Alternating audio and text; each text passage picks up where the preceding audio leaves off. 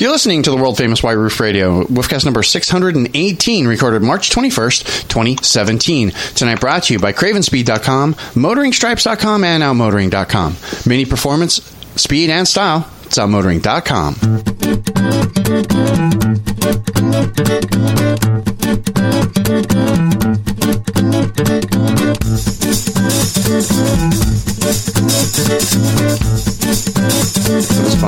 Hey, everybody, it's DB in Arizona bringing you a brand new episode of the world famous White Roof Radio. We are not on bye week this week. We are actually making a show. We're talking Yay. about we're talking about Mini Cooper stuff for you, like we like to do. Uh, of course, uh, Todd's here as always. Our good man Todd Pearson, MotoringStripes.com. Todd, say hi. Uh, hello, I am here. The our chief mechanic, the Reverend Mr. Chad Miller from Detroit Tune, DetroitTune.com, has joined us this evening as well. Hello, I'm I'm waving, but you can't see it. Alex is joining us from the wrong coast. Yes, the wrong coast where it's like really, really cold right now. And as a special Hi, everybody. and Like as a one in the special morning. and as a special treat tonight, uh, our good From, man from an undisclosed from an undisclosed coast. location, Grand Slam Ball Bearings from MotoringFile.com is joining us this evening. So I will be known as uh, my my hammer and coop name tonight, as we all will. Uh, my hammer and coop name, Grand- for those who don't know, and I'm surprised you don't, is Grand Slam Ball Bearings. Yes. Oh, I DB? bet there's this. DB, Uh, yeah, my hammer and coop name, as I will be known for the remainder of the episode tonight, is Destroyer Ball Bearing. So, oddly enough, Gabe and I are related. we are brothers in crime here. Uh, Todd, uh, I don't know if you're familiar with your uh, hammer and coop name, but you are Thor Pete. I got the big hammer. That's what you Well, and also your last name's Pete. so for what it's worth, That there's negates that. the hammer part. Yeah, I was going to say. No, let's say this, nobody's winning in this. No. No. Uh, Gabe, did you happen to run for Chad and Alex as well? Uh, no, I didn't. Because guess what? And cue the want want music Oh, here. let me guess. The site crashed Uh, again. my flash crashed. Uh-huh. Shocker.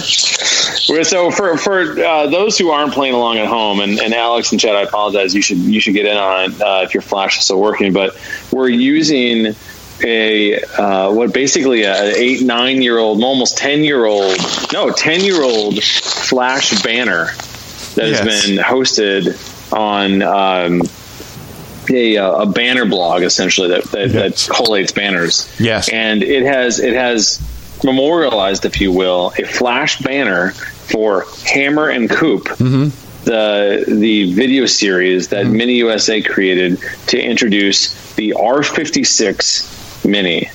And we will be talking more about that this episode. It's it's brilliant. It's still there, and I I really I really implore everybody to. Uh, Check it out on motoringfile.com. I'm sure we'll put a link up as well. Yes. But don't try it on your mobile phone because uh, it's just- Flash. it and doesn't- Right. Unless you Right. unless you have Android. And then, well, and then there's a there's a fifty percent chance your phone is controlled by the Chinese if that's the case. But that's Wow. Anyway, we're going to talk about we're going to talk about Hammer and Coop. we're going to talk about more about the marketing shakeups that, uh, oddly enough, Todd predicted. We're going to talk more about that tonight. Um, we might talk about Mini Cooper value. We've got race results. We possibly have an interview um, with Louis Par- uh, Parcapio from the Lap Motorsports. We have that either tonight or we have that next week. We'll see how long the show goes. There's some really fine Black Roof Radio for you patrons, so I'd like you to go check that out. If you haven't already, click over to patreon.com forward slash white roof radio. If you want to get in on it, like a you know, 50 cents a show, boom, dollar show, boom, done. And you get in and help keep everything going here um, and keep other things in motion as well. Um, I've got some other ideas that I want to possibly sneak in one more show for us. And if you want to see us continue to grow and have really cool stuff, help us out. Patreon.com forward slash White Roof Radio. Besides that, you also get the Black Roof Radio stuff. This week is pretty good. I'm sorry, DB, my Italian heritage is not going to let you get away with uh, uh, uh, butchering Lewis's last name. It's, Thank you. Uh, it's it's Perocarpi. Thank you, Perocarpi. there it is. There He's, it he's is. actually he's racing. He's doing this really cool thing, and you guys will hear this in the interview. But just really quick, he's doing this really cool thing down in Rocky Point, Mexico, Puerto, Puerto, Puerto Penasco, where it's it's like a miniature version of um like, like a de- like a proper desert rally, almost like a time speed distance rally, and he's doing it in a almost bone stock R60 Countryman, just with a two inch lift and some off road tires. Pretty incredible. Yeah, should be a good time. Uh, we're going to talk. We might talk about that. We got a lot of things we're going to get to. We're going to get to all that here in just a minute. Before we do, what do we like to do first? Let's pay some bills. Our friends over at outmotoring.com, they wanted us to remind you that they're awesome. But you guys already knew that. You're going to go over there to outmotoring.com. You're going to subscribe. First thing you're going to do is subscribe to the email newsletter because as soon as you do that, that is going to get you your own 5% discount code. Oh my God. Chad's, Chad's Hammer Coop name. From Chad, from this point forward, is no longer the Reverend. Chad, from this point forward, is now named Cutter Magnum. That sounds All right, pretty Alex, cool. Get, on, That, get in that's, yours. Let's, that let's is- see what yours that is. is epic. Um, anyway, outmotoring.com. Uh, he's got all the stuff for you. Outmotoring.com. They got all the things that you need. It's springtime. You got to get your car clean. Full line of car care products for you over at, uh, over So, at Outmotoring. What? DB, can I just tell you something? In the Midwest, you Yeah. know what we need to do right around March? Wash your car. We need to get our, no, we need to get our supplies. Yeah. And we need to take a look at what we don't have anymore Yeah. and what we need. Yeah. And so what I want everybody to do is make that list of what you need Yep. and go to outmotoring.com and fill it because basically what you're going to need all year is to take care of your car. And we all know you need to wash it and wax it and wax it once in the spring, once in the fall, and if you're good to your car, you wash it wax. Yeah. You, wa- You- you wax it once in the summer. yeah, and maybe you And need so some. I- maybe you need some clay bar. Maybe you need some interior. You're going to some need leather some clay bar for sure. Your clay bar is probably old and cracked. Oh, yeah. So, and I'm just saying this not because I am. I'm, I want. I want. Uh, you know, I'm outmotoring.com to get business. I'm saying it because I'm reminding myself these are the things I need. See, there you go. Outmotoring.com's got you covered for all the car care products. Um, plus, you know, anything's gotten knocked off over the winter from the salt and snow and the, who knows what. You left maybe a body panel, you know, one of those, uh, those little fender flares. Those things fall off all the time. Well, Um, and I'll tell you the, the I'll tell you the clay bar is the one thing. If you do one thing Oh, this clay bar. spring, you clay bar your that's car. a, that's a whole show all to itself, Gabe. It really is. Clay bar's awesome. Absolutely. My Amen. favorite. It's, it's my favorite. We should, by the way, you should do some audio of somebody clay barring their car once. because you know nothing makes better radio than somebody. Then the sound bar- of squeaking. But, Sound of but I clay can tell you, as somebody who's clay barred lots of cars, it's really satisfying. Oh, it is totally. it was totally satisfying. Yeah. And, and and you know when when when uh, I was in Philadelphia a couple of years ago, and people who've never seen Clay Bar at work or whatever, oh my gosh, I'm sorry. Alex, Alex, Sorry, Todd. you gotta say you gotta say this, and I'll finish my story. Alex, Alex wins. no, Alex wins. no, this is Aaron. Is, is that Aaron no, from that's, Out Motoring? that's Aaron from Out Motoring's name.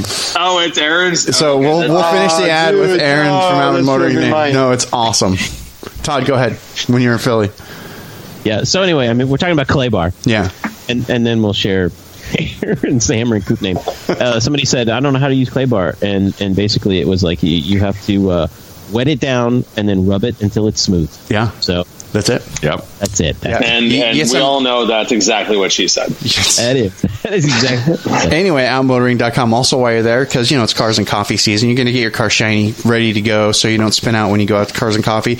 You need new shirts, hats, shoes, watches, all the Mini Cooper personal items. Outmotoring.com's got you covered there. Everything that you would normally find at a Mini Cooper dealer and more is available at outmotoring.com. Why don't you go over and check it out?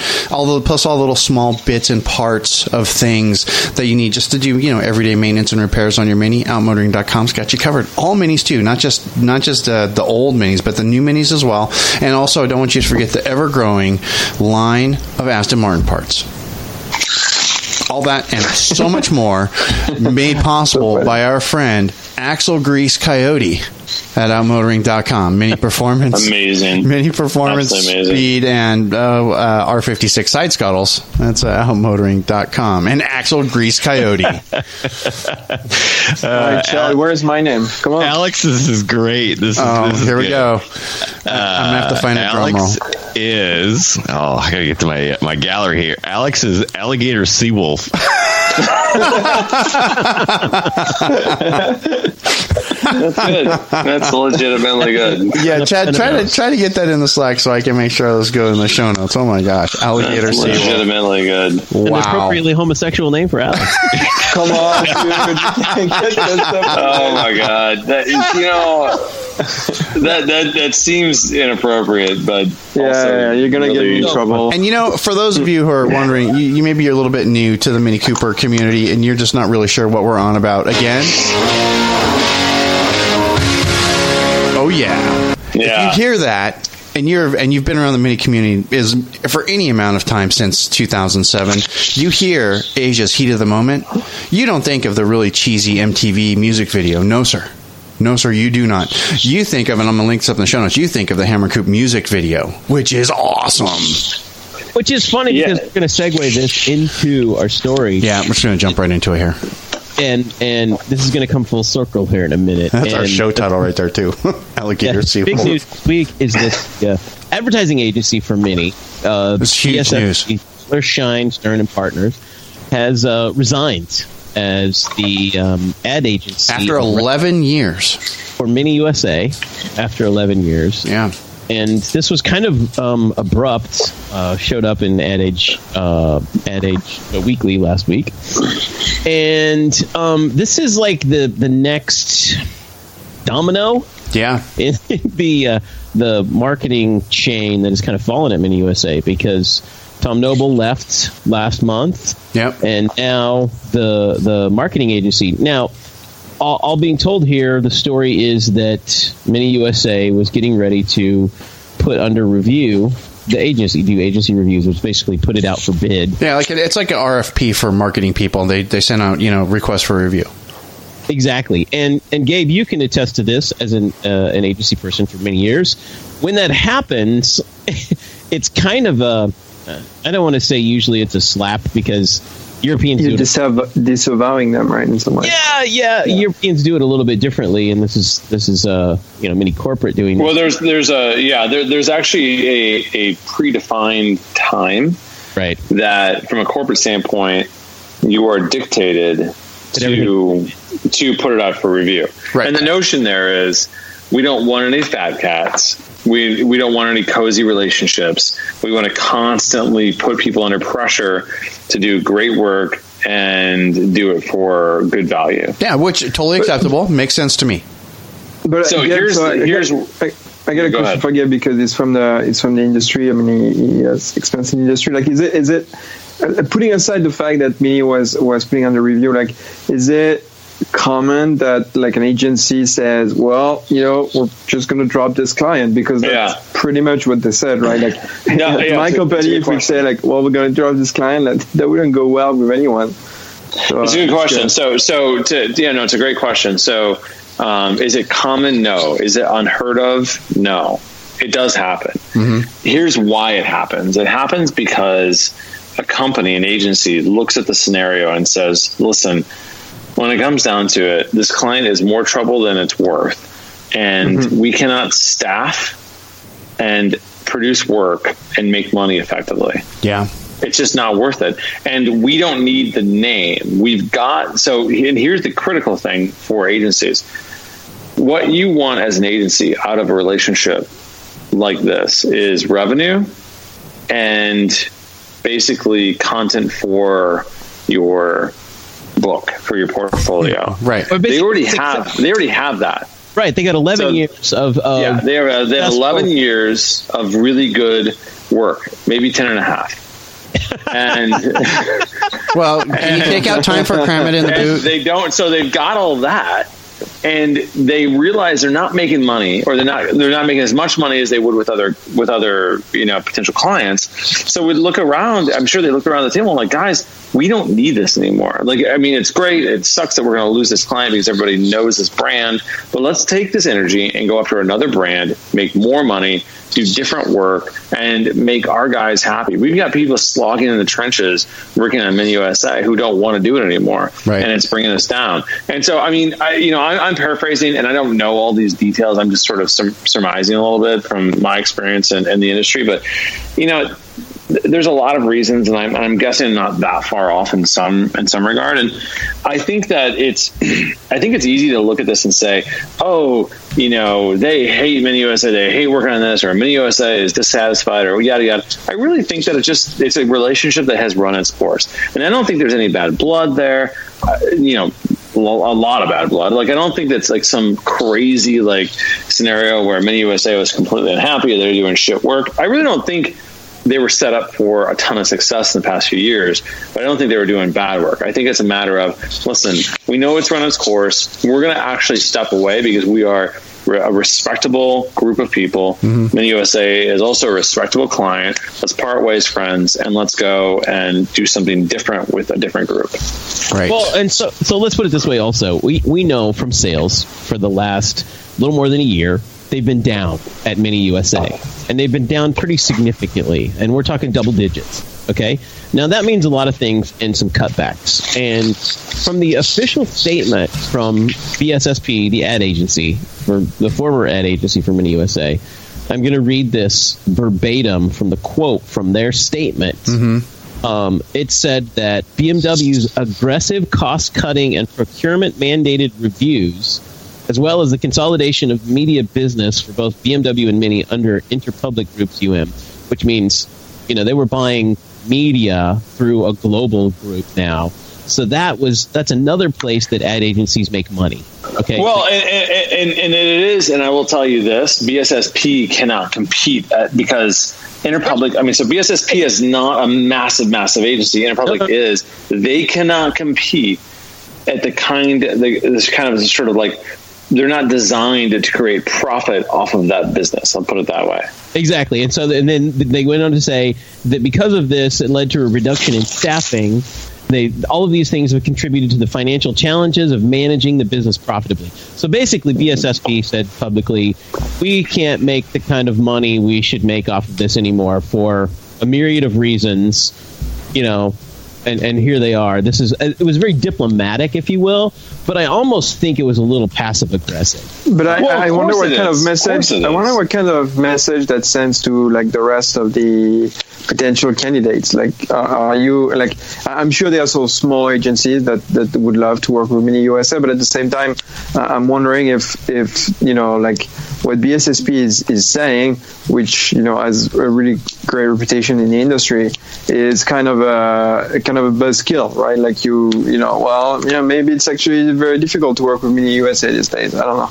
No, I think it's, it's So can I? yeah. Go ahead, Gabe. guys can i tell you can i tell you the ultimate here because i mean i i, I think all you guys make make really good points but here here's the reality mcdonald's recently put out their business to bid right. and they the, the way they have they would the way they created the RFP, they basically said that with the blended rate that they expected, that the, for the first two years, any agency who won the business would do it at cost. Wow. Sounds Yeah, at cost. If you want, if you want our business, you're doing it at cost. And guess what? There's only there's only really two to three major agencies in the world. Right. One of the three dropped out because they're like basically, you know, when you when you like you know do that thing where you slowly raise your middle finger and you like pretend you're like raising it with the other hand. Yes. They did uh-huh. that. They're like, no, absolutely not. Like, are you kidding me? And so McDonald's, you know, was asking something that was impossible. And, and and the reason why, and this is this is why it's so effed up, because they could. Right. And Yeah. so so when you think about the dastardly things that a client could do, Mini USA is not necessarily doing that. Mini USA is actually pressured by BMW of Germany.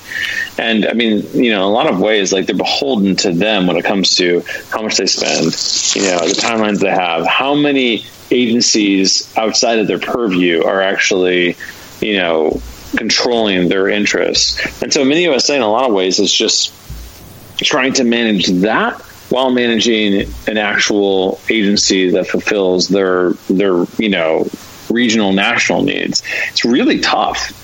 And I think BSSP isn't necessarily calling out Mini USA; they're calling out BMW, Right. Right. which I think is the key thing. Right. And I think we've been talking about this for a very long time now is that um, the the global marketing push that Mini has done for the last three years, since 2014, it's been a, a global push. They've kind of had the same marketing um, collateral, if you will, and the same messaging global, and that doesn't seem to be working in the U.S. Now, I'm not blaming sales completely on marketing. That is only one factor of the sales, but it is a factor that the the marketing, the current marketing, and, and that of the last three years in the USA from Mini USA has um, not been successful, in my opinion. And Gabe, I don't think you disagree with that. Um, And so they've got to look at it and say, we have to break away and we have to find something that is U.S. specific, that is to this market, because other markets seem to be doing okay Yeah. with the global marketing initiative. It doesn't seem to be Well, working so can I just say something? Like I, I, I think, I think that there's there's a couple different like angles you could take of that. I think the first one is um, other countries are being successful because they have not had the rise in fuel price. I'm sorry, the the the the, the, the decrease in fuel prices that we have. Right. That is- And our culture dictates. it's to sound strange, but our culture dictates that a that a, a fuel decrease is directly directly related to a vehicle size increase. Right. And so Mini USA is, is is dealing with that reality, which I think is a little different than other than other regions. That said, um, I think that fresh ideas is going to help. There's no question. I think that I think that it's a you know the the you know the, the fact that there's a company that's been creating campaigns for Mini USA like every six, eight, 12 months. They're going away, and there's going to be a new group doing that. It's probably going to be a good thing. Right. And I think it's actually a good time to take a look back at when Crispin was doing the work and when BSSP was fresh. Remember the Crispin work? Oh yeah, it was that- awesome. That I mean, I, you know, Crispin basically created their name off of the work they did for Mini and, and maybe one or two other clients, and they became they became the darlings of the industry because of that work. And so, what do they do? They they what were they? They were charged with introducing a brand to the United States, but not just a brand. They were they were charged with introducing a brand that was on face value opposed to everything the United States auto you know automotive industry was like built on Right. which is size matters. You spend more money for size. You know, premium means bigger cars. Uh, you know, it, it, SUVs were popular, trucks were popular, small cars were seen as oddities. Yeah. And here we are, 15 and- years later, it's come full circle completely. Well, I don't know if it's come full circle. I mean, the first year, the first few years, they sold twenty thousand cars. So I mean, it's it's, And it's not quite. It's the same marketing position I think that we're in. Like you said, because of fuel prices, nobody wants to buy small cars anymore. It's not just mini small cars that are the sales are doing poorly. It's it's every small car. It's everybody, but I mean, they, they do sell more cars. I, I mean, I, I see what you're going going for, and I think you're right. But I do think it's a different, it's a it's a slightly different market than it was back then. Because back then there was there was nothing. Like think about a small car with a navigation screen in 2002. It, did- it didn't exist. I mean, Uh, you know, you, there wasn't even satellite radio in a small car. Like small cars had roll up windows. and they were all inexpensive because they were small. That was just the thing. And Mini kind of broke out of that, which is interesting to think about back to the history of the car because Mini did a lot of things to break the auto industry from doing what they've always done. Uh, Mini was the first to transversely mount an engine, meaning you know didn't go inline. With, in, in yeah, in 1959, you're right. They they they, they turned the automotive world sideways. Yeah. right, Literally. right. And so, and you think about it, they kind of did in 2002 in the U.S. when they came here with this campaign of the SUV backlash and small is the new big and go left when everybody else goes right, and it was absolute genius. It won so many awards for uh, for Crispin. And um, it was it was really appealing to a lot of people. It was kind of cool and it was kind of underground, if you will, and uh, it was very rebellious. And and and Todd, here's the thing that's so important: the product actually backed that up. The product It did. was, it, it- you know, you fast forward and you could talk about, oh, the CVTs didn't have lifelong fluid, and you know, and and Chad, you could talk about all the problems here and there, but the reality is the product was engineered to a degree that was infinitely better than other small cars at the time. And to this day, you get in a, a car, a 2002 Mini, and it drives amazing if it's running properly. so fast forward though, and I think the problem is, and I love the new minis. I love them. I think they're the best small cars out there, but they don't have the uniqueness they once did. Not because they're not good, but, But because everybody other else companies. Yeah. Exactly. Other companies have looked at that that equation and said we can do that. Right and now everything is is pretty. You know, I don't want to say on an equal playing field because it's not. I still think Mini is one of the most uh, one of the better built products on the market today, especially for the price. You know what it is. Now the problem is is that it's competing with other cars like uh, you know the little Audis and even small BMWs, and um, it, it's it's a very difficult place to be. Once again, it's like a new rock in a hard place, and here's Mini in there somewhere trying to fit in, and they come out with the Clubman and the Countryman to try and compete and expand in a market where you know people are demanding larger cars than all-wheel drive. Okay, Mm-hmm. so now we have these two new four-door cars, a Clubman and a Countryman. That for a year the Clubman's been selling very well, but I posit that those sales are starting to drop off, and we're going to see for January, February, and then when March numbers come out in a couple of weeks, we'll, we'll see if that holds true. And it's going to be hard to tell until we have three, four months, maybe five months under our belt for Countryman sales if they're going to shine as much. So I I think it's a big challenge for an agency to come in and find something marketable about this brand. And to be frank, like I, I don't think it has anything to do with the budget that you would allocate to uh, to the marketing campaign. Like you could allocate gazillions of millions of dollars. Uh, it's it seems to me that you know all the things we've been saying for the past few months and even the past year are systemic trends that, uh, like no matter what you do, you're not going to change uh, the you know how people are buying cars right now. I don't think so. I mean unless there would be something really extraordinary. But then again, like I, I don't think it's tied to a significant amount of money or even like a low budget. Like you know, I, I think it's uh, it's kind of very very difficult task given the, the systemic trends we we see in the marketplace. Uh, it's it's definitely a challenge, and uh, I think it's going to be interesting to see what happens. And it's going to be months. I mean, I, I bet it's going to take um, two to three months, maybe more, before we see something. And there's it, it's a dark time. They're going to have to kind of tread water as a company. Right? Yeah. As far as I can tell, BSSP flat out they resigned. They they you know pulled the clause in their contract with which allowed them to back out like on the fly. So you, you guys are saying this, and you know, you're you're, you're totally right. Um, but I think this is what a great company and a great group of, of creative individuals is designed to solve for. Yeah, Like this is this is this is exactly what. Listen, this is an amazing brand. The products are excellent. There's a rabid fan base. There is uh, nothing but opportunity in front of them. Are there are there issues? You know, like are there are there near term problems to solve? Absolutely. But like this is exactly what you know the uh, business business school case studies are created for. Like this is what you overcome, and this is what you solve for. And I think that Mini has a ton, huge opportunity here.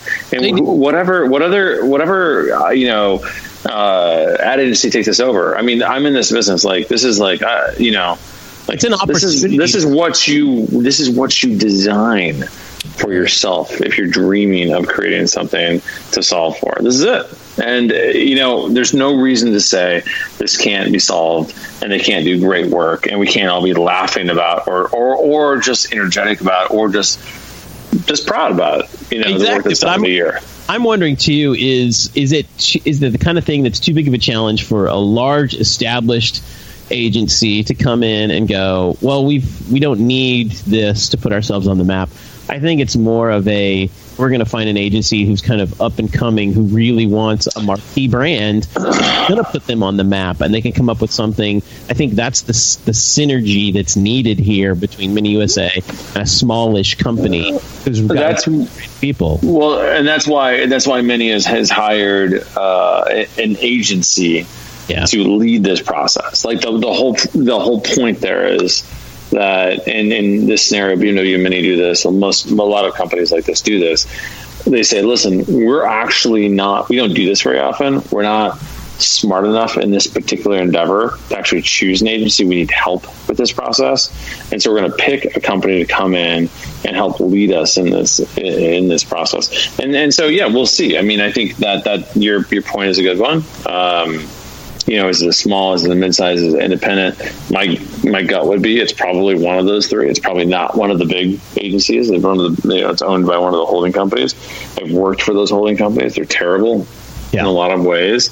the companies that that are owned by them are hamstrung and and uh, can I say hamstrung and hogtied? I don't know why Yeah, I I want to say those. I things, believe you but just I did. do. Gabe, are you in the South? Uh, Chance, are you in Alabama? no, no. I'm I'm on a coast. I can't I can't disclose which coast. Okay. But um, anyway, so I, I think you're you're not wrong in saying that you know it, it, it very well could be a mid-sized, small, smaller independent agency that, that comes No, in let- and helps to solve for this. Let's hope they come out because I was not a big fan of the Defy Labels campaign. Um, Not either. It's, no, it was okay, of but that. it wasn't great. Yeah, it, it wasn't great. It was fine, but it wasn't particularly memorable. And I think we need mm-hmm. something as memorable as the stuff that Crispin Porter put out back in 2002 when the Mini launched, and that won a ton of awards. Well, it- but also, Todd, let let I want to. I'm in the mood for giving BSSP their due here. Like, I'm in the mood to like tap, you know, like like like tip my cap to them because they did really solid work. It wasn't always consistent, and maybe it hasn't been done in the past six months or a year or whatever. But I mean, Hammer and Coop. I'm just going to throw that out there. Like, that was really good. Can we say that's what won them the account from CPB? Uh, Was Hammer and Coop Concept? Yeah, you're right. We can we can we talk about that now. I guess we can. Yeah, it was basically what won BSSP the account for Mini USA. You know, when it was put out there for for bid the last time um, in 2006, and the Hammer and Coop concept that came out that we were talking about at the beginning of this. If you haven't seen the videos, go to YouTube, look them up. They're fantastic. Now go to Motoring File and the homepage, and you will see every episode. There you go. Click through to Motoring File and look at that. But and it wasn't just always, and it just wasn't Hammer and Coop. I mean, there was other work. I mean, who can forget Mini's first Super Bowl campaign, Uh, I which is a reference to a certain thing that I don't think we can talk about in a family podcast, but it was called "Cram It in the Boot." Cram it in the boots. There's there's still people I mean- that uh, reference that and laugh. Can we say I, I, we said this before underground, but I don't know if we've ever said it on the show? Is that I'm going to tell the whole story of Cram It in the Boot from Yeah. the beginning. Let's do it. Let's Okay, do it. I love here's the the, story. Here's, here's the whole story, and now that it's you know we can put this out here. So originally, when the Clubman came out in 2009, okay, the the first Clubman, the R50, 2000, 2010. 2010. Okay, it came out in 2010.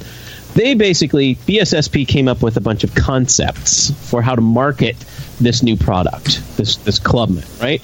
And it had these barn doors in the back and a big Oh, the Clubman. No, the Clubman was 2008. Sorry, I, I heard Countryman. Sorry, 2000 you're right. the Clubman in 2008, and this was they they came up with a bunch of concepts on how to market this, and they came up BSSP came up with some microsites and and things like this to pitch whatever, and cram it in the boot was one of the pitches, but it was one of the throwaway pitches we call this cannon fodder, for it was just put out there to know we know they're going to reject this, but how funny will it be to hear the Germans say, "What is this? Cram it in the boot." You know?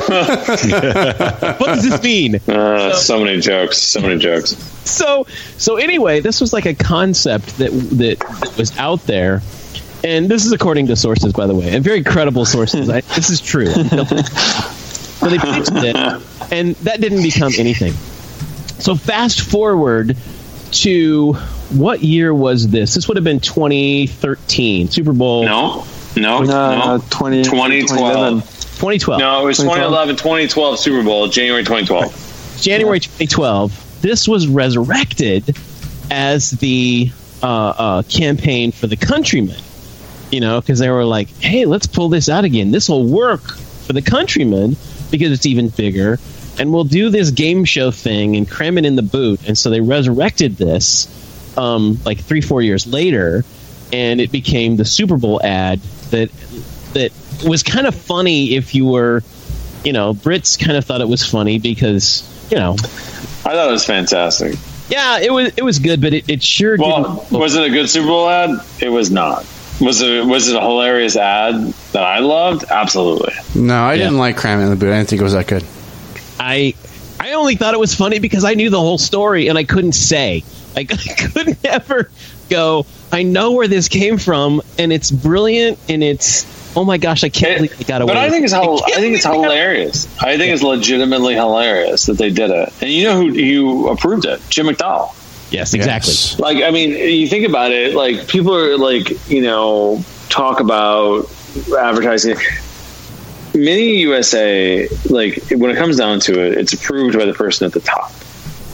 And and, I, and I'm certainly not trying to you know talk smack about anybody, but I mean Jim McDonald approved that, and that that took a lot of guts.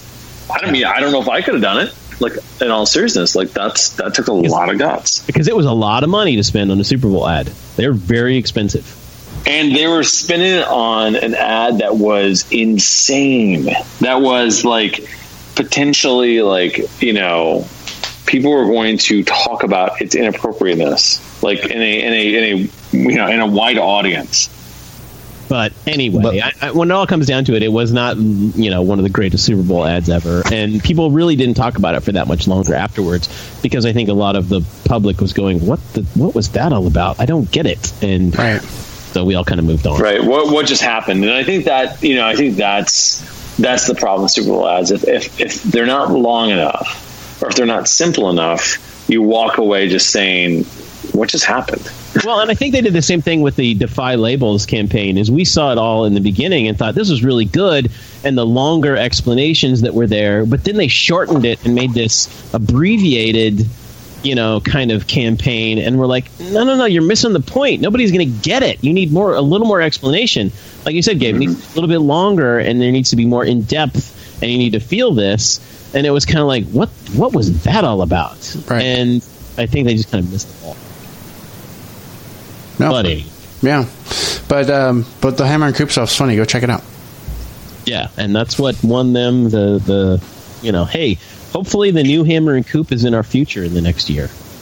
That's going to win the next agency Yes. the work for Mini USA. Yes, they're, they're going to make the next Hammer and Coop. And these guys are going to be rock stars on the next Mini Takes the States. Yeah. Okay. okay, sure. Let's go with that. Just that's just what I'm saying. That's Yeah. just what I'm saying. Um, let's move on a little bit. Let's uh, talk about our friends over at Craven Cravenspeed, cravenspeed.com. They have all the really cool stuff for your Mini that you like that, you know, that makes your Mini go faster and kind of look better and do neat things. They also have stuff for other cars in case you don't have a Mini anymore or you have another car besides a Mini and you say, I'd like to rock some Craven Speed gear on my Ford. Heck, go over to. It's got stuff for you. Uh, the, of course, the, the shorty antenna. Everybody's got to have that so you don't look like an RC car. The, uh, the, the, the, license plate holder, which is called Frick. Platypus. The platypus mount. Thank you very much. Jeez, that's what I get for not being ready.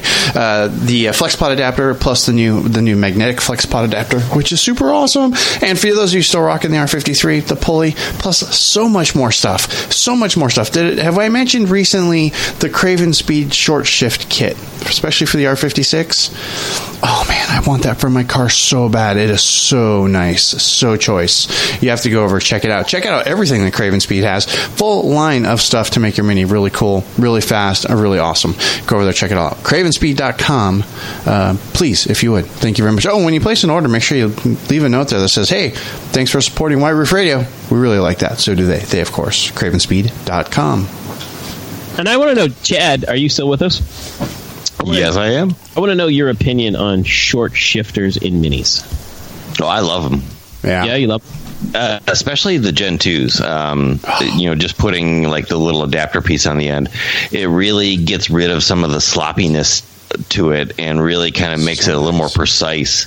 Um, I think one of the reasons I never owned a like a modern Volkswagen is because I always hated the shifters. They felt real gummy, real like there was nothing to it. Where in the Mini you you have a little more firmness to it, and as soon as you put a short shifter in there, it almost starts to feel a little gated, a little bit of kind of like sports car esque ness of what a shifter should feel like. So Mm-hmm. I'm I'm pro short shifter. Nice. I, I, I So would- yeah, I'm pro short shifter in the um, uh, in the R56 as well, uh, especially if you get the little you know the little um, uh, the, the little tray to get rid of the boot. Oh man, it is so nice.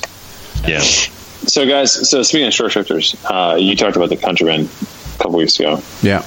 I have uh, since tested said Countryman in uh, Cooper S all, all four manual form throughout Oregon, and uh, I would love to tell you about it. I want to hear about it because the manual is something that's not available at the dealers right now. And uh, So I can tell you right now that this is a different manual than most of us are familiar with, but it is the same manual in the Clubman All Four. Did you know that? Did you know that car does not have the Getrag six speed.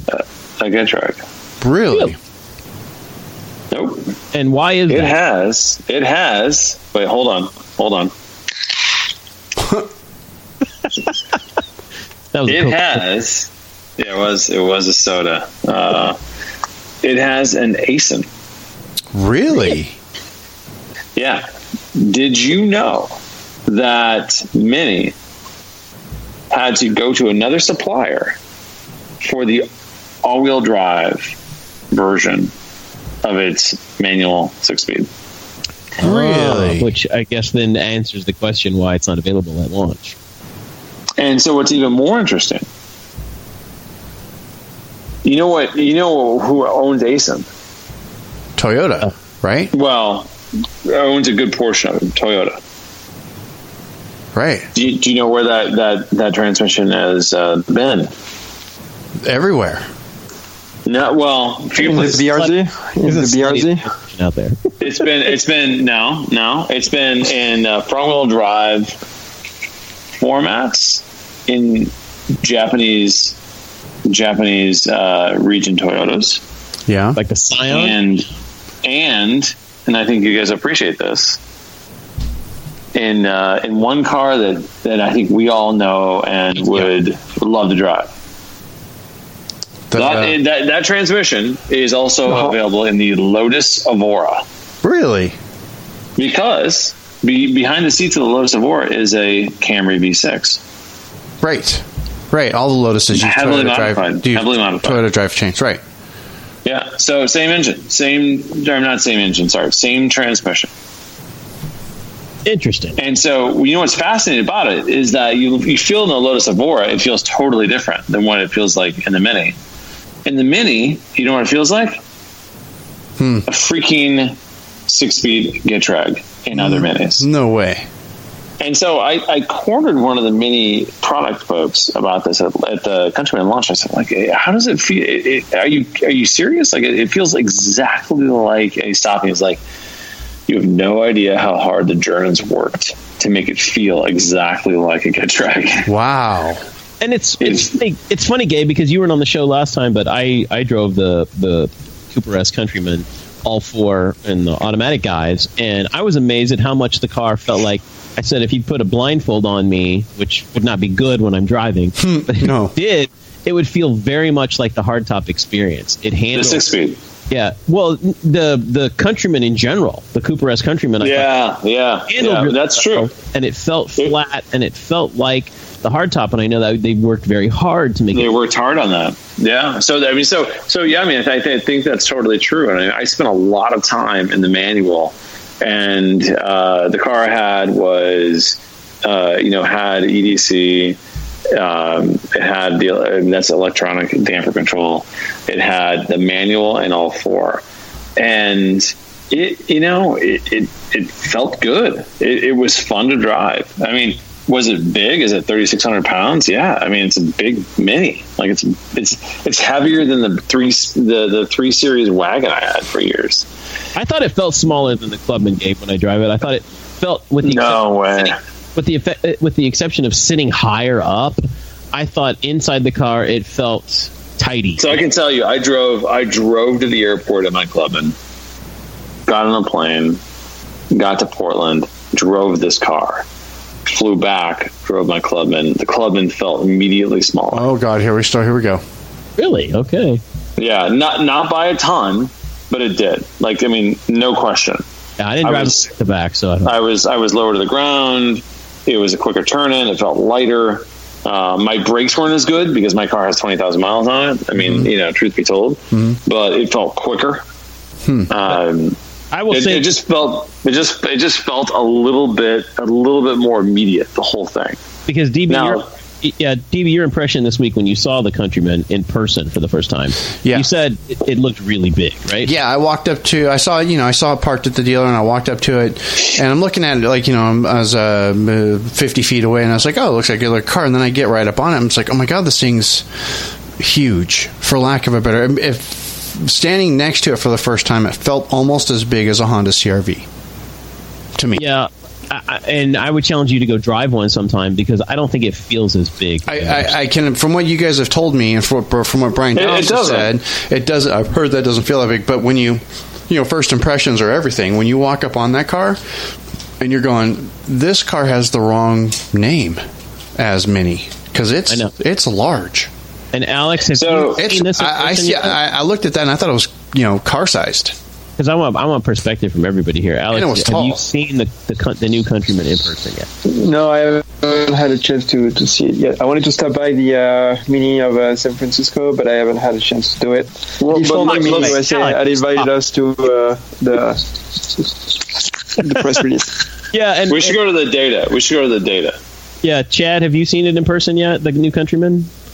I have not. I've just been uh, looking at Brian's uh, awesome photos that he's been posting Okay. uh, of it. So uh, that's pretty much what I've seen. I've obviously looked at uh, some of the uh, press photos online and things and stuff like that, and I, and I think it looks good. Um, you know, Okay. but I haven't been up close to it yet. All right, Gabe, I want to hear more about how this drives because you got to drive it in the snow also. Yeah. So, So, so yeah, before, I drove Gabe, it. I drove before it. Gabe says ju- just one uh, one thing, like although I haven't seen the Countryman, I see the new X1 in San Francisco in the streets of San Francisco at every corner. Like everybody is buying this car. It's insane.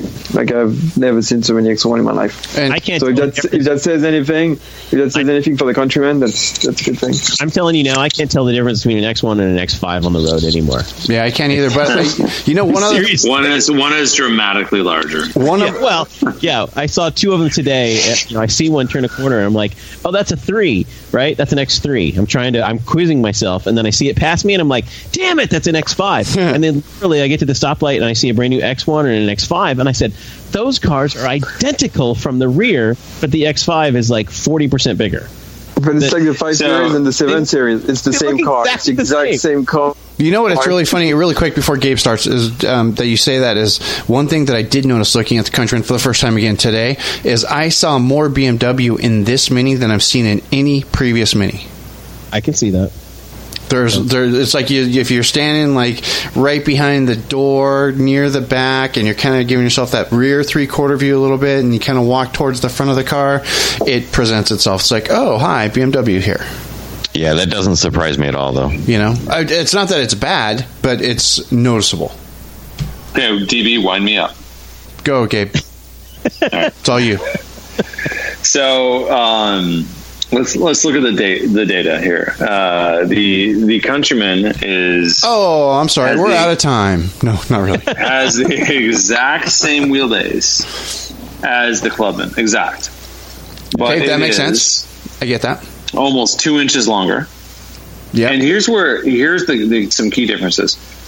It is it has the Countryman has three inches more rear leg room Yep. And uh, one inch over one inch more rear shoulder room. So it is it is designed to have more rear room for passengers. What's fascinating is it actually has one inch, full one inch less legroom for front passengers. For, for the driver and passenger. So what, what that means is the Clubman really emphasizes the front passengers the Countryman emphasizes the rear passengers as far as the design. Everything else, it's pretty much the same. cargo volume is is actually almost identical. Yeah. It's 0.3 difference to the to the Countryman. Now, you know that is, um, I mean that's including everything. It's not including the the underneath the floor, but they have the same exact space there. Um, so I mean, you're really talking about a car that is effectively about the same. But that said, it is also almost 200 pounds heavier. Wow. I mean, let's think about that. So you're talking about a car with exact, almost exact same dimensions. Basically, it's saying I'm going to give you more rear leg room and shoulder room, and and short you the front, you know, the front space, and then I'm going to penalize you 200 pounds. Well, and, And um, and, and the best part is DB, and Yeah. I'm going to charge you more. Perfect. but here's the thing. That's also something that we've talked about offline too. We're going to come back around to that eventually at some point. is that it's the same engine and the same horsepower as the hardtop, and a thousand pounds more than my JCW. Okay, so that is what the real number difference to me, you know, where the real gap is. I would argue it's not a thousand pounds more. Well, on paper, I mean, yeah. yeah. It's it's, but I mean, here here's the here's where it's more interesting to me. It's seven inches longer than the previous Countryman and 350 pounds heavier. Oh. And in response to, and Alex sent us some messages last week. Alex, you were out with a colleague somewhere, and and your colleague who who you said had nothing to do with Mini noticed a new Clubman, right? And uh, and said, "Wow, Minis have really gotten big, and and they don't look that fun anymore." And I, I think in comparison, we started looking at the numbers, and I said, compared to a 2002, the new Clubman, it's nine inches. No, it's two feet. It's 24 inches, two feet longer than an R50. But but it should be like why Yeah. why would it not be? Because I mean, Mini still sells a small Mini, Oh, like that's great. I get that. I get that. But I think from a But- perspective, I think the, the the point we're missing here isn't so much that it's two feet longer. It it deserves to be two feet longer. But when somebody looked at a new Clubman and said, "Well, that's a mini," I remember minis used to be small and fun looking. Do you want a small Mini? but but it's what you're like, trying to tell me? yeah, where's where's my, So- my small mini? here's the thing. Here's the thing. I mean, our perceptions have changed to some degree, and people say, "I want where's my small Mini," but they don't want to buy a small Mini. Yeah, exactly. Like, That's what I was about you know, to say. they- like, they wanna keep complaining that it's too small. Yeah, they keep complaining it's too small, and then when it's too big, they say, "Oh, well, it's, where's my small mini?" Like it's, the the thing that I wonder though is that like when will cars like stop getting bigger? Because I look at the five Ever. series. It's the same size as the seven series from the nineties. Yeah. so so Alex, when is it, where is it gonna so stop? Right. Well, you know, one of the reasons that they had to start getting bigger though was because of crash test pedestrian standards that you know. That's right, because the Europeans So- keep hitting people. They can't help themselves. So. Right, exactly. Yeah, well, so I, mean, that I mean, the crash affected- standards are not changing every year, are they? Are, are they changing like every seven years? It, so it's, it, no, it's so Alex. To your point, it, the, the crash standards changed the um, front overhang and the height of the hood. What has changed the overall size of the vehicle is a consumer expectation.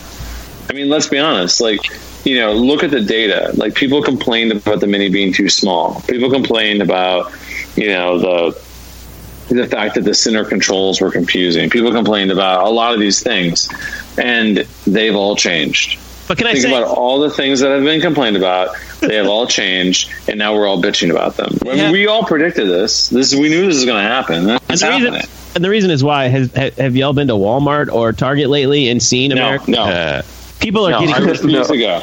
people are getting Americans. I can just say this uh, uh, unequivocally: Americans are getting larger, and I think that's Well, one of Yeah. I, I, I, I know. I don't like doing that because I feel like I look around and I feel like everybody's been stung by bees. yes, exactly. I don't like going to those things because I feel weird about my country. and they Oh, look, they look at you like you're sick or something. that is but anyway, but but you know, like I think I think that you know there, there's obviously something there, Todd. I, you know, and I think there's also this notion of, um, and listen, bigger is better. Like this is a car that's bigger. You know, it, it, and and BMW. And, and here's the other thing we are not talking about. BMW created two sizes for the UKL platform. One was the size of the R56. I'm sorry, the, the F56. The other was the size that corresponded with the X1. to make the Mini Countryman out of the X1, they took they took length off of the rear overhang, and voila, that's a Countryman.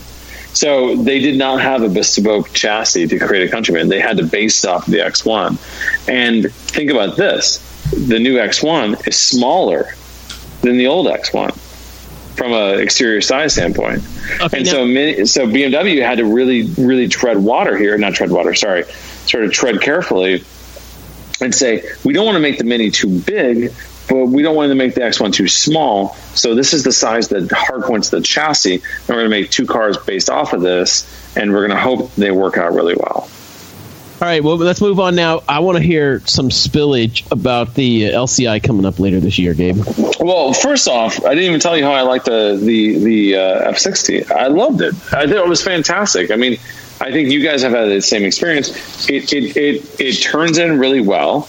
It performs like just generally speaking. It my the manual was quick enough. Brakes were good enough. But I mean, more than anything, what I what I thought was great is the way it handled. It, It it, really felt like a mini. Well, and the, and that's because I and I said last week you weren't here that the the wheelbase is longer and the track is wider.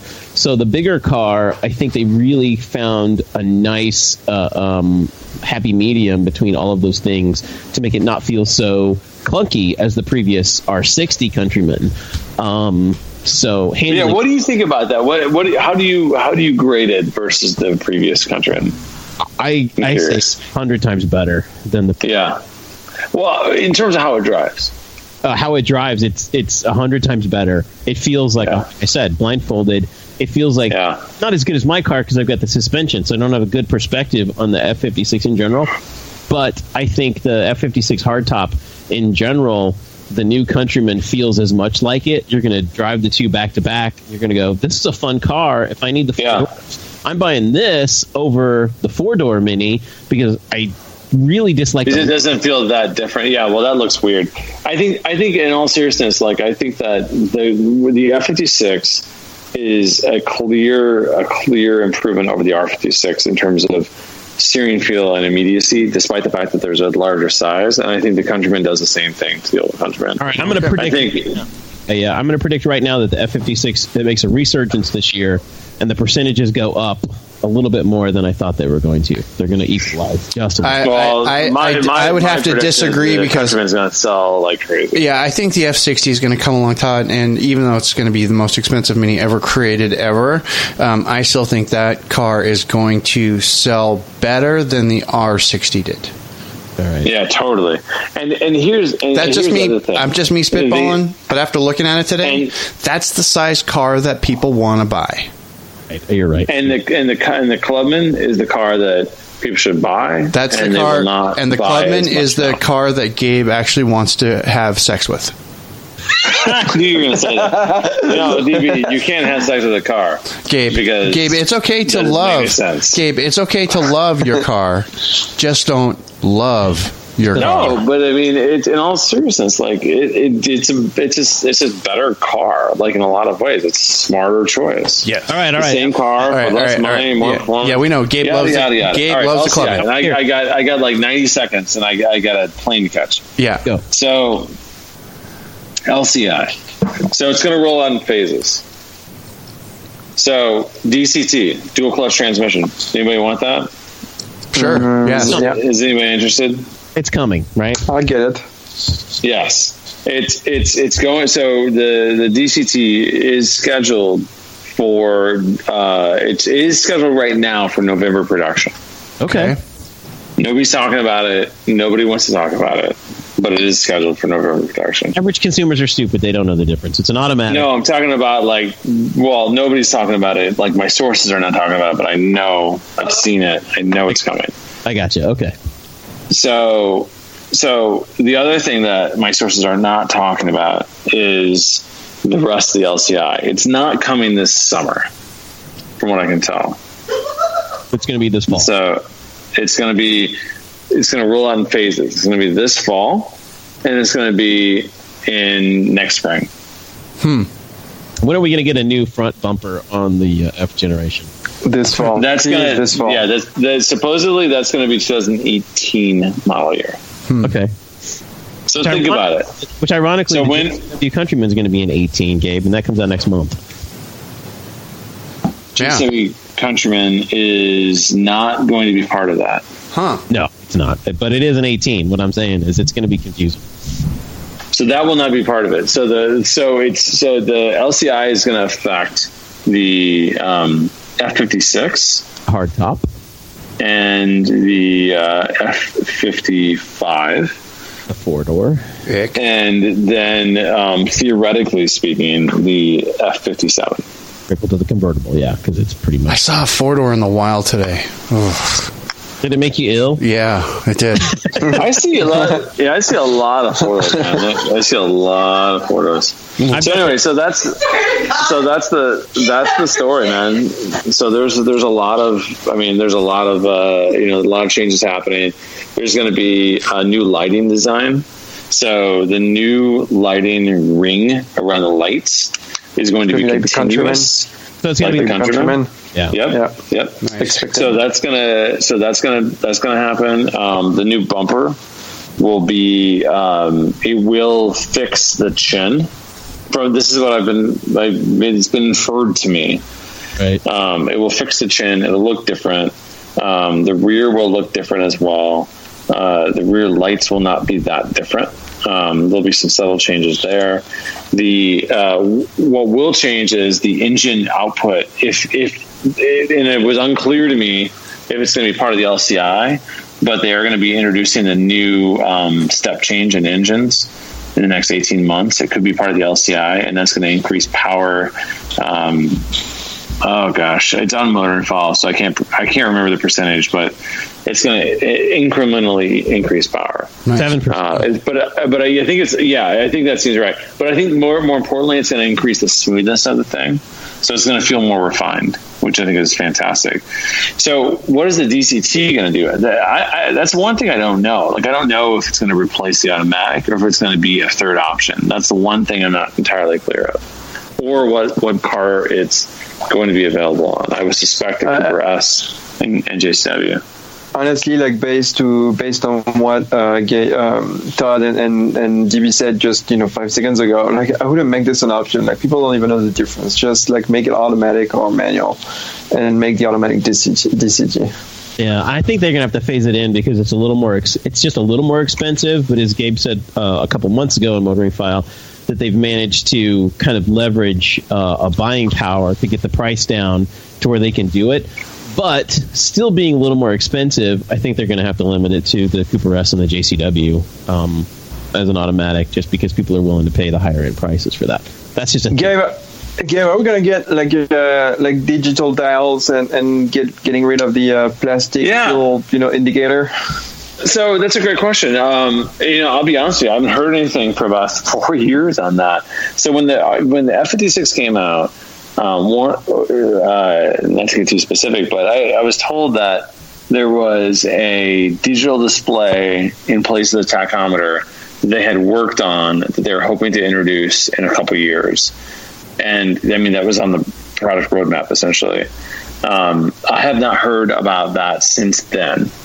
So I, I hope so. I mean, that's I, I wish I we actually wish I could tell you more on that, but I was told not that it was going to change the um, fuel display, but it was actually going to create a round digital display, like an LCD or a round LCD, in place of the tachometer, and it would be like a multifunction display that you could like move like parts of the navigation or whatever to that display.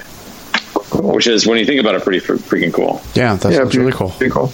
Nice. All right, Gabe, thank you very much, sir. We do appreciate it as always. Yeah, no worries. And now I have a I have a, a, a train to catch or plane mm, Pick one. It doesn't matter. Just okay. or automobile. a submarine. Submarine. Yes, Gabe has to go off and continue his top secret battles by submarine. All right. Well, Everybody- I mean, don't forget, I'm I'm Grand Slam ball bearing. Yes, ladies and gentlemen, thanks again to Grand Slam Ball Bearings from motoringfile.com for joining us this evening. Thank you very much, Gabe. All right. Thank you, Destroyer ball bearing, and uh, Thor Pete, and Cutter Magnum, and Alligator Seawolf. You're welcome. I'm changing. I'm changing all the about pages tonight, Gabe. All right, see you guys. See you guys See you, later. Bye bye. again. Thanks again to Gabe for joining us from motoringfile.com, of course. And one more thing I want to mention before we finish up here is uh, we're going to just briefly, I want to touch on some racing. If those of you who aren't following along at home, the mini team raced at Sebring this past weekend. If you guys are ever wondering how to watch those, if you don't have, if you're like me and Alex, you don't have TV, you can actually pull those races up usually at imsa.com, I-M-S-A.com, um, or follow me on Twitter because I usually just retweet it and then you can go watch watch some really great racing. It was pretty good racing this week. Um, the mini number seventy, I think it was number seventy three car finished at fourth place. I talked to Luis about this in the interview. You're actually going to hear that next week, um, and it's a really a really great interview about how racing at Sebring is such a beast of a monster and how exciting it was to do Daytona, which you can also hear in the feed already. That you've already heard that one, and then also those guys in the number seventy three car currently holding down second in provisional point standings. Very, very cool. Next race happening in COTA uh, in Austin, Texas in May. So keep an eye out for that. Good stuff. Does anybody have anything else? No, sir. Alex, 30 Nope. seconds. Go. Uh, no, I'm good. Really? Alex, you still have rattles in your JCW, by the way. Uh, yes, more rattles than ever. So, uh, so I mean, it's so irritating. Like, so what I do now, every time I stop the car, I pull the windows down because otherwise, it's it's like it's really irritating. Oh my gosh! I'm, Yeah. We're gonna fix this, Alex. I'm I'm gonna find out uh, uh, uh, someone. We're we're gonna we're gonna start climbing ladders here. Yeah. You know, pulling pulling punches, um, Pulling strings. calling in favors, pulling strings, whatever we can do. We're gonna get you uh, uh, taken care of because this is unacceptable for a forty thousand dollar car. Yes. Yeah, I mean, it's uh, my, again, because as I say all the time when I speak about that stuff, is my I'm rattled. BMW. Yeah, Pretty I'm, Not very, same price. not very premium. Yep, I'm 10,000 Yeah. miles and rattle free in my JCW, Alex, and I should have more rattles because I Yeah, have ridiculous suspension and run flats on my car. yeah. So, And I I- have the mileage that you have. yeah, you have 5,000 miles and you don't have run flats, do you, or do you? No, I have run flats, Yeah, yeah. By the way, which I uh, uh, uh, on which I have two bubbles. I forgot to tell you guys that because the roads in, in yeah in, in the roads in San Francisco, I'm not I'm not so good. bad. But uh, but this, what's surprising though is that like with the Beamer, I, I did hit like a couple of potholes like over three years, uh, and never had like a thing. Like the the wheel never cracked, the the never never bubble in the tires, like nothing. And I hit like two two potholes like on the left uh, on the left side and on the right side uh, with the Mini, and not like gigantic potholes. And I already have like two bubbles. Like it's kind of a kind of surprising. Yeah, I don't know. And uh, it's funny because the I, I, I think the um, the wheel was the same size, like 18 inches, uh, but it seemed to me that the tire on the BM the tires on the BMW were a bit thinner than the one on the Mini, and so that's that's kind of even more surprising and, and I guess disappointing at the same time. But I keep go- driving them, so I don't know. Time to go to Michelin Pilot Super Sports. There you go. Yeah. Yep. Sadness. Just right. sadness. Mm-hmm. All right. And with that, we're going to be done. We- uh, I'm going to do some business. Everybody else can just sit back and relax for a minute. But if you guys have a really cool shot of your mini you want to share, and you want us to, you know, you want the chance to be in the cover art for the for that week's show, oh, it's super simple. You can upload it to the Facebook page. You can ping us, you know, do an at reply on Twitter or Instagram, or you can upload it to the Patreon page, and we'll get it. And it's not a competition. I'm just adding them to the queue, and I'm just going to use them for show art, and because you guys are uploading and sharing some really, really amazing shots. Again, this one by our man Rick Roberts. Thanks, sir, for sharing that. And you can do the same. Super easy stuff. Um, there's that. I want to remind everybody about Amviv. I'm officially now officially going. I've actually booked my hotel. Pretty awesome stuff. If you guys are going, look for us. Um, I believe we're going to almost. We're keeping all the things crossed. We might have a full crew minus Escape, maybe, Possibly, maybe. Mm-hmm. All the I things, think we're going to have a tent, too. and we're, we might have a tent. And Yeah. Todd, do you still have openings available for motoring stripes? Oh, yeah. So Did if- we get our liquor license approved? don't ask for Dude, you don't need a liquor license. not begging, dude. Come on. Even at the Silverton, you don't need a liquor license. Free liquor everywhere. That's right. Um, Like, so I hardly know her. boom, boom, boom. Go over to motoringstripes.com. If you want Todd to put some stripes on your Mini uh, during Vegas, um, that'd be awesome. Uh, and he will hook you up. Just use the contact form at motoringstripes.com and he'll get you taken care of. Or if maybe you want a white roof radio sunroof delete kit, just punch that into the uh, contact form there at motoringstripes.com as well. Todd will even install it for you in Vegas. Absolutely. It'll be awesome. Uh, next week or next time we meet, well, we'll have a full report from Todd. He is going to the Philly member meeting. By the time you guys hear this, it's either it's already going on or it's already done. Um, so we we're going to take two weeks off just to get let Todd you know recover. He needs his liver to recover from that. Um, but it should I'll be, post to the White. Roof Radio Instagram. So if you uh, go check out Instagram, the White Roof Radio feed, Yep. and I'll post pictures over the weekend. Perfect. You can get a link to that. Of course, we are right White Roof Radio on Instagram. If you guys aren't following us already, uh, and if you are just too lazy to you know type White Roof Radio in the search box on Instagram, you can find a link to it back over at whiteroofradio.com, or I'll stick it in the show notes so you guys can have it there as well.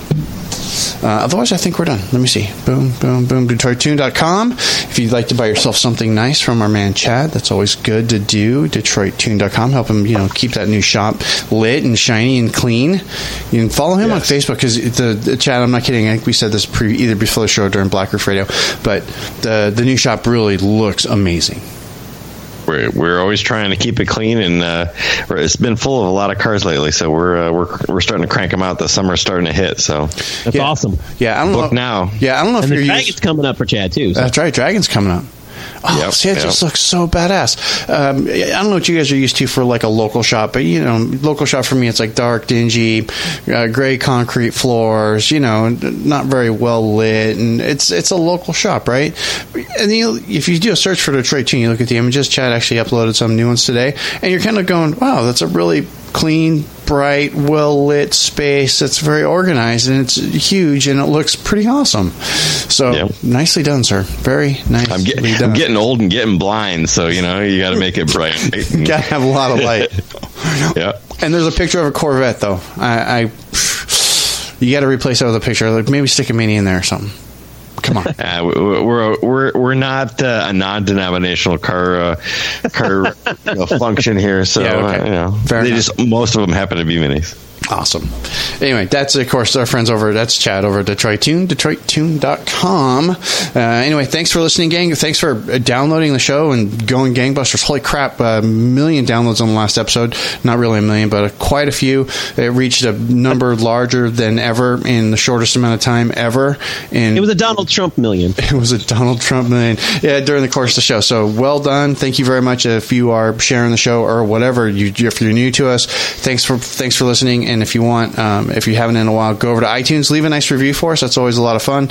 Um, Good times, good times. And if you're looking for something new to listen to, ridebikesradio.com. Myself, Brian Dallas, we talk about bicycles every other week for about an hour. It's a good time. Go check it out, ridebikesradio.com. But now we are done, officially done, finished, listo. This is the point of the show where I like to make that funny clicking sound, and then I say, questions, comments, or concerns, go ahead, click back over to whiteroofradio.com. There you can leave us a note in the show notes. You can also email us, feedback at whiteroofradio.com. But until next week, gang, this is DB. I'm done. Cheers. See ya. À bientôt. Oh, gotta pee.